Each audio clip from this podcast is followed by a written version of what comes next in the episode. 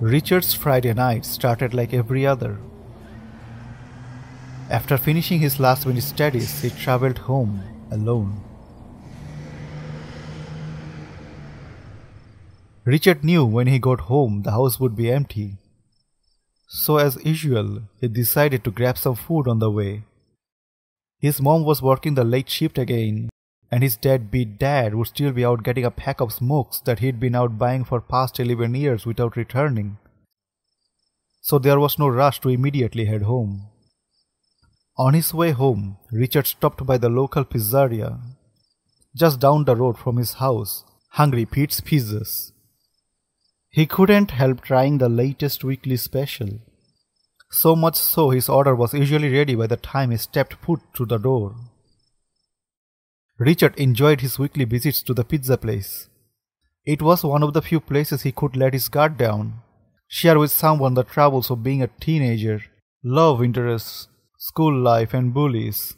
However, in the back of his mind, he always felt a certain weariness around Pete he couldn't quite put his finger on why.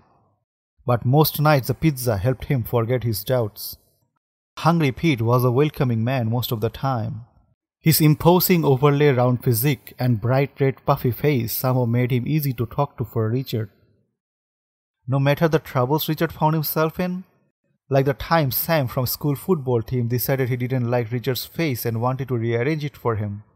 Daily he would spot Richard, look at his watch and announce, It's beating time, before pummeling Richard to the ground.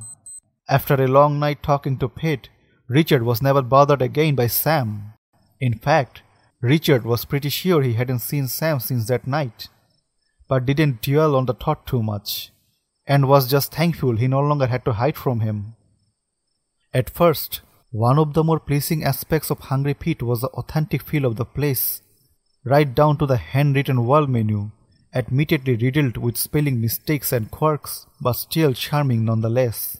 Over time, Richard began to notice little changes at the pizzeria mainly the special on the menu that changed weekly. At first, he thought the names were just mere coincidences, or that Pete had added the names after his conversations with Richard. But the doubt in Richard's mind grew with each new addition. Additions such as Chicken Supreme, No more mixed signals here, this is the one for you. Barbara Q Sauce Meat Feast, why drill on choices out of your hands? This is the one for you. Carbonara. No need to watch your weight. This carbonara won't judge you anymore. It was only when this week's special went up on the wall that Richard couldn't ignore the signs any longer. Hawaiian style salmon pineapple pizza. A real homegrown treat, a great little kicker for the weekend too. Richard had to somehow get into the kitchen without alerting Pete. Richard hatched a plan as he walked through the door, and he knew he had to act fast. As the bell above the door rang and Pete appeared, Richard rushed forward towards the counter. With urgency in his voice, he told Pete he'd just seen two guys trying to pry open his truck door round back. Pete's face contorted into rage. A cold shiver ran through Richard as Pete stormed past him, saying thanks through clenched teeth. Pete swung the door open and disappeared into the night to stop the would be thieves. As the front door swung shut behind Pete, Richard seized the moment and ran around the counter, pushing his way through the large heavy door. As he entered the kitchen, he was met by the horrid pungent smell. Trying to stop himself in his tracks, his feet slipped from beneath him on the greasy kitchen floor. Legs flailing in the air, he landed on his back. From where he lay, he could see an unhealthy large amount of meat tenderized on the bare stainless steel counter. The kitchen looked closer to a butcher's kitchen than a pizzeria. With meat hooks holding half cut lengths of God knows what and dishes of discarded off cut, Richard's stomach began to turn. Slowly getting to his feet, Richard reached out for the closest countertop. His head had begun to feel faint with the sight before him. In the corner stood an old fashioned meat grinder. Pete must have been interrupted while grinding as meat still seeped out the one side while a large chunk dangled from the other. Richard wouldn't have been noticed the grinder at all if it wasn't for a metallic glint coming from the steel to be ground chunk of meat out of the one end. But what was that glint? It took a while for Richard to realize what stood before him in the grinder. As he edged closer, a subtle ticking could be heard. Sure enough, the mangled meat jutting out of the grinder was what Richard had begun to realize. With sheer revulsion, Richard gagged at the sight of Sam's half chewed out arm, complete with watch hanging out of the grinder.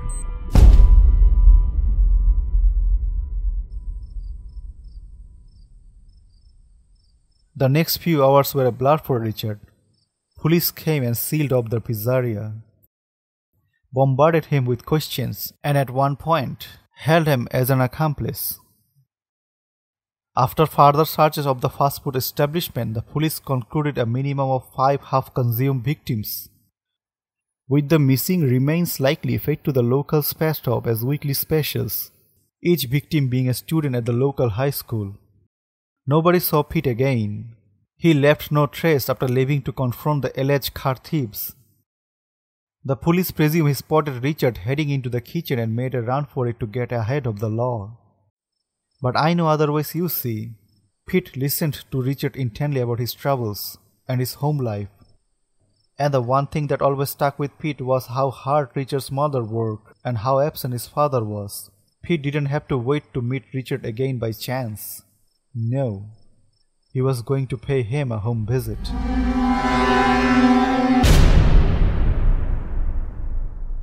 So remember, be careful who you trust. Hi guys, I hope you enjoyed the story. Leave a like, comment, and share with your friends. Don't forget to subscribe and turn on the bell icon for notification. See you next time. Wake up in the night, horror diary, vision inside, horror diary,